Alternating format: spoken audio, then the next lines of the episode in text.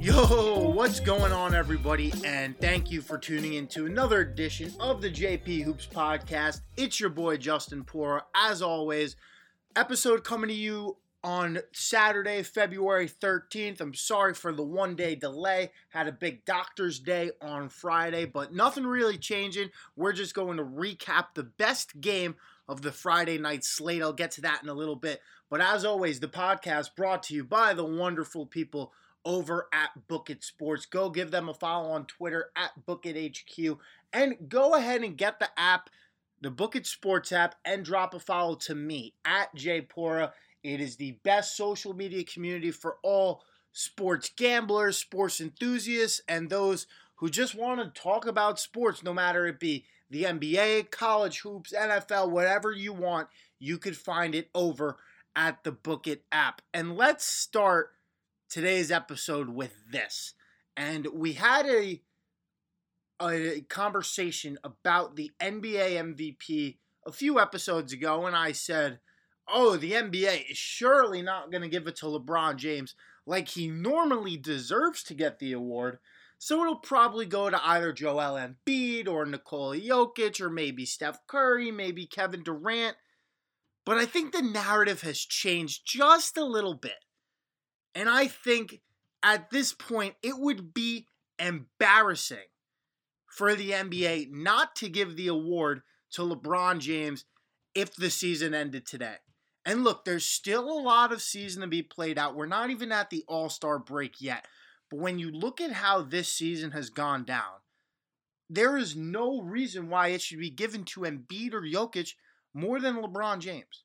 LeBron isn't playing as many minutes as these guys, and he's averaging the same amount of numbers.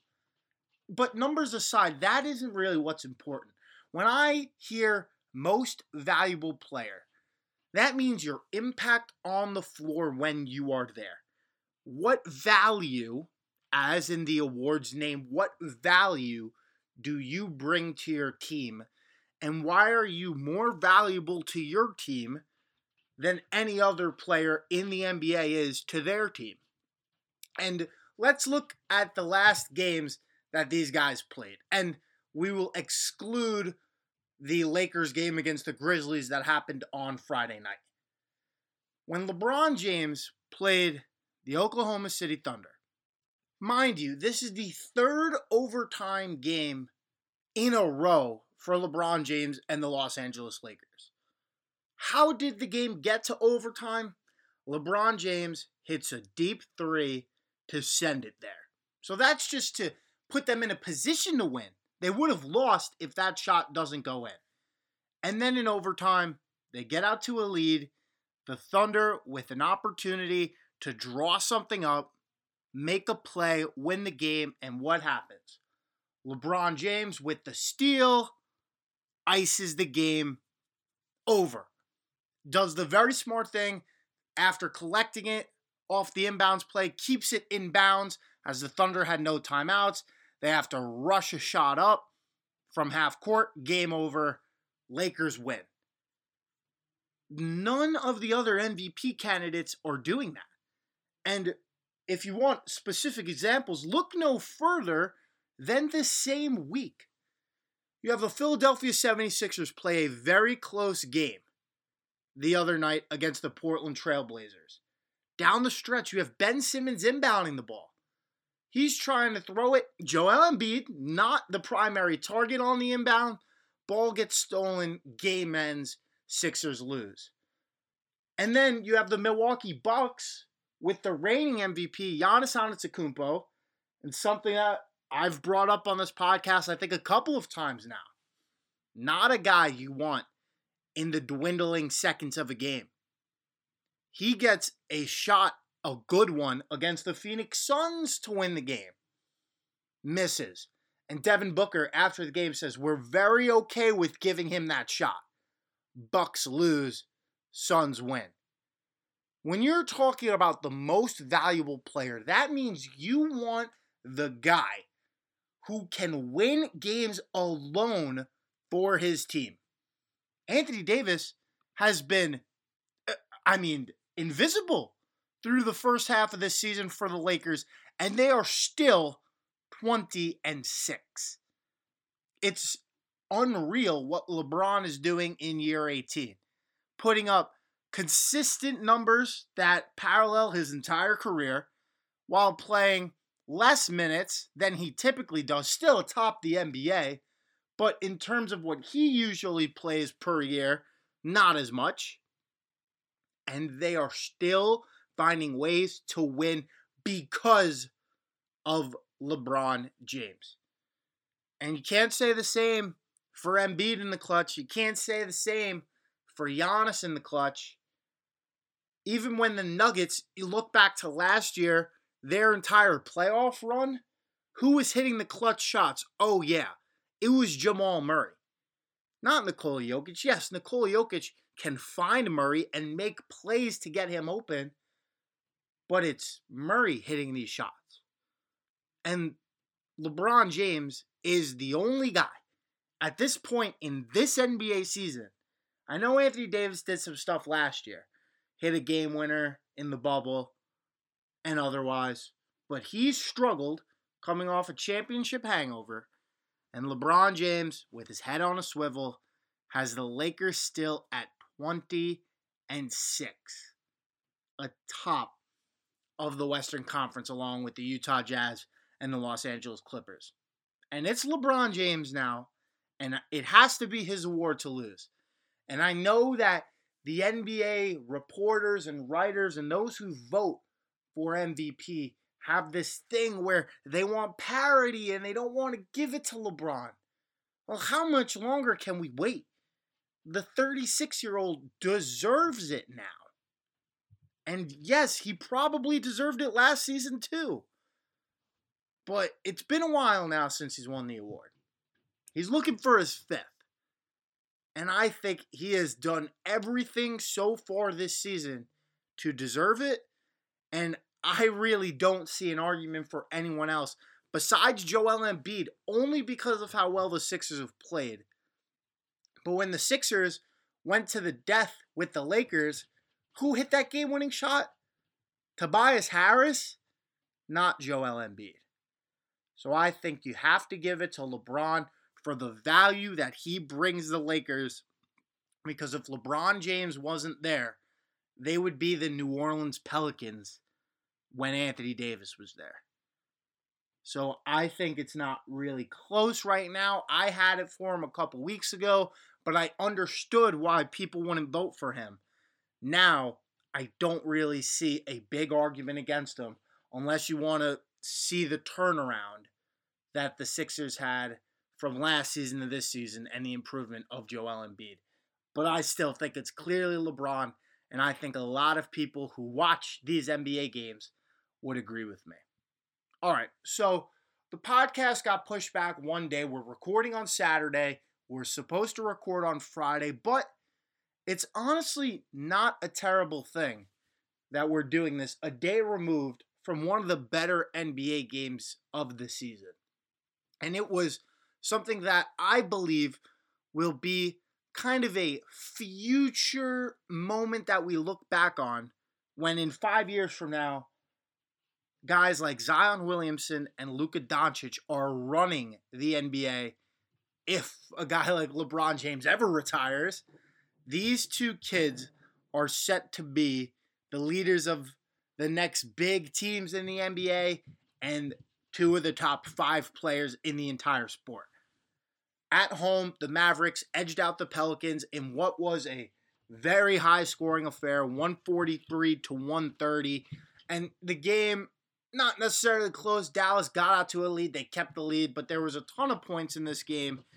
But the story were the four best players on the court, played like the four best players of the court, and they're also young and upcoming and are going to continue to do this for years.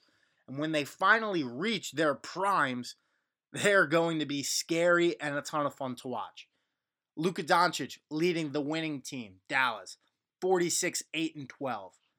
His sidekick, Kristaps Porzingis, thirty-six and seven. On the other side, Zion Williamson, thirty-six points. He started off the first half ten for ten from the field and twenty-three points. And right next to him is all-star teammate Brandon Ingram, another young guy, thirty points, five rebounds, five assists.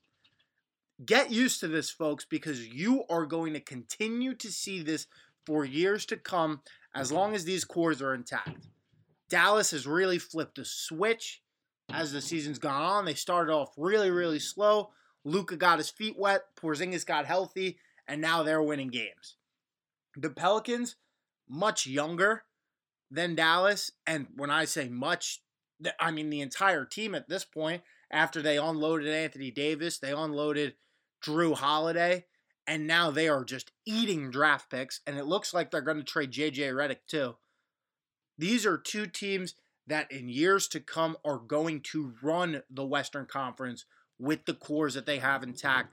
And especially with Doncic for Dallas and Zion for New Orleans, these two guys are going to run the N B A. I mean, we're talking about guys that that can't even buy a beer yet in this country. I mean, Doncic, newly twenty-one, Zion not even there yet. It's incredible how talented these guys are. And when you even look at the final score, that's the direction this league is going. It's all about the offense. It's all about pace. It's all about getting down the floor and scoring a bucket faster than any other team.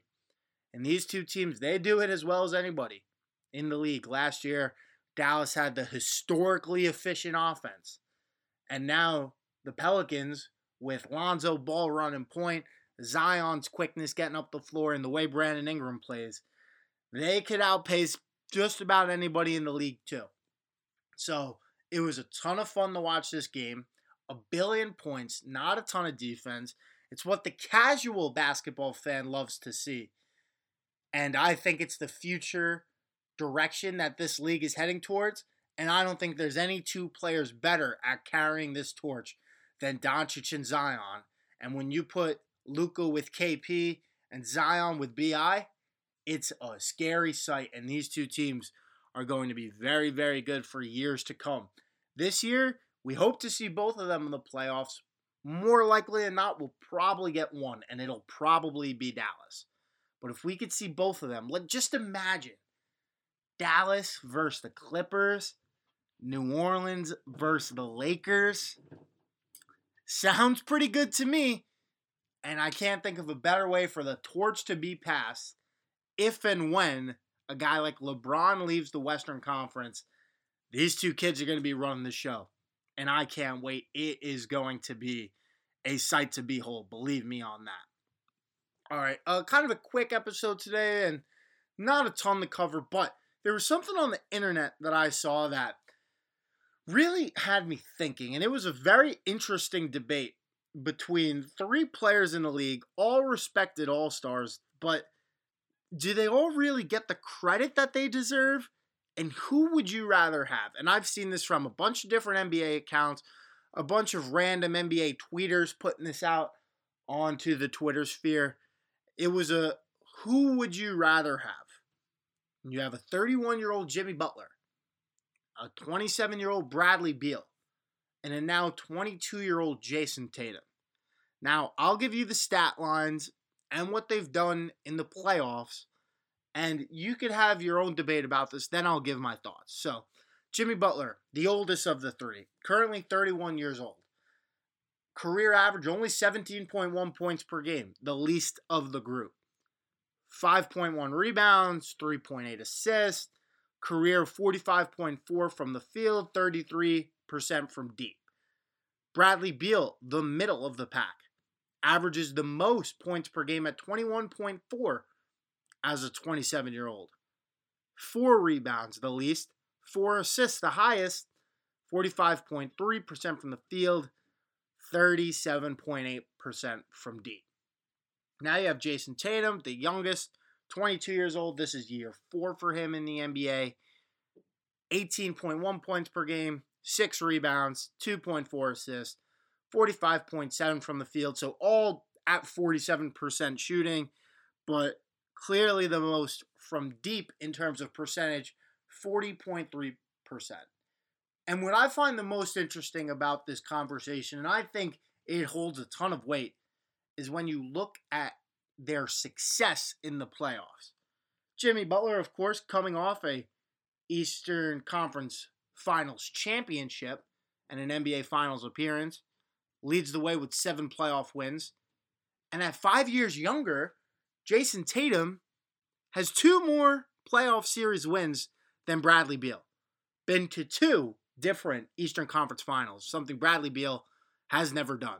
In fact, Bradley Beal never made it past the second round in the Eastern Conference playoffs, as he's been with the Wizards the whole time, which I'll admit, not the best run organization, especially when you put it next to the Celtics, but it's worth mentioning. Because Jayson Tatum, we've seen it especially last year, he could play with the big boys in the playoffs. Is he the most clutch of the three? I would argue he's the least clutch. But he plays a vital role to his team as a winger, as a defender, that I don't think Bradley Beal could touch. So here's how I will map out the argument between these three. If I'm picking one to start a franchise with today, and I have the next fifteen years in mind, based off age alone, you're insane not to take Jayson Tatum. And then it'll go Beal, and then it'll go Jimmy Butler.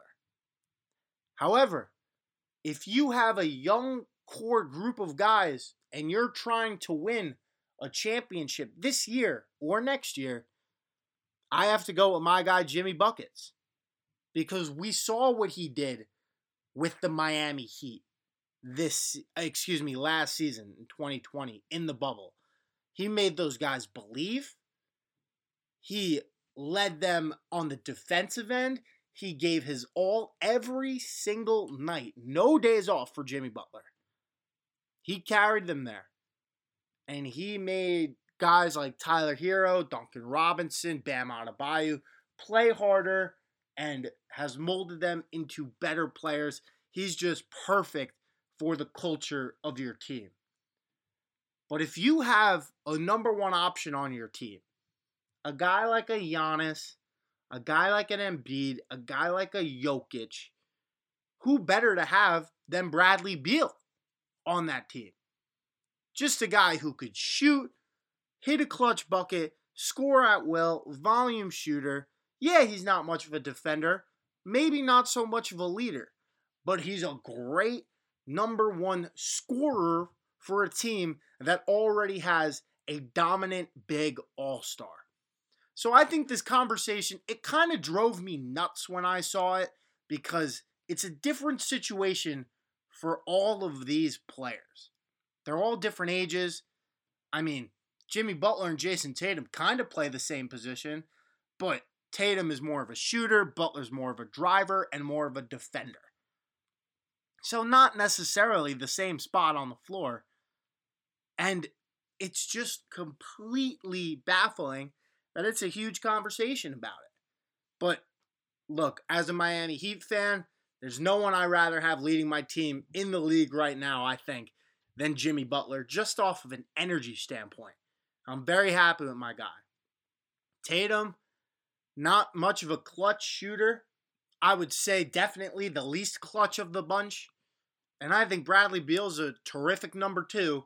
I don't know if he's much of a number one. I think he's clutch, but I don't think he could carry the weight that a number one scorer can bring to the table every night, while I think the other two can. But if you say, put one of these guys on my team right now, in any situation, I'm going Jimmy Butler because of clutch shooting and defensive tenacity. But if you're talking about building a franchise, gotta go Tatum, just because of the age and the way the N B A is going. You need three-point shooting. He is clearly the best percentage-wise from beyond the arc, and already more playoff series wins than a Bradley Beal? Wild to me. Also, Beal and Tatum, two number three picks in the N B A draft. Jimmy Butler, a second-round pick. So you're talking about value. My guy Jimmy Buckets ain't no better at what he does in terms of bringing the energy, getting clutch buckets, getting clutch stops, and motivating a team in the N B A. All right, we'll do a quick pour one out. We'll get to the schedule and have you all go on your merry way. Uh, have a big primetime game, A B C tonight on Saturday. Nets, Warriors, K D returning to the Bay to play Golden State. But let's pour one out really quick for Mitchell Robinson. Robinson is going to be sidelined for four to six weeks as he gets surgery done on his right wrist, I believe. There was a fracture there. So he's going to be out for a while, and that really hurts the Knicks. It came out that Derrick Rose pleaded with the Pistons to trade him to a contender, and they thought the New York Knicks were that contender. And you know what? To Rose's credit, he came out, played his heart out in his first game back in New York. I mean, with Mitchell Robinson not being there, that's a huge blow to what they try to do on defense. I think it means Obi Toppin is going to play a lot more, and he doesn't play a ton of defense. And Nerlens Noel is probably going to be the starter, and, you know, he's not nearly as athletic as he once was. But it is really shameful that a guy like Mitchell Robinson, so young, so much athletic firepower, and it's a really bad time for him to be hurt, because this is the opportunity for the Knicks to stack up wins. Uh, we hope for a speedy recovery from him. We'll see him in about a month and a half after the All-Star break. All right, schedule for the week. Tonight, Saturday night, big games coming. We have, as I just mentioned, the, um, excuse me, we have Golden State, Brooklyn in the Bay. K D's return to Golden State, second time these two teams play this year. I think this is the biggest N B A total I have ever seen at two forty-five. I put it out on the Book It Sports app. Follow me at jpora. I love the over, as it is the highest I've ever seen, and how could you not bet it at this point? Sunday, double deck on E S P N. You have Portland at Dallas, Los Angeles at Denver, a little rematch of the Western Conference Finals. That is the Lakers of Los Angeles, not the Clippers. And then Monday, N B A T V doubleheader. You have Houston at Washington. That was supposed to be, you know, Harden versus Russ. However, Harden's not there anymore.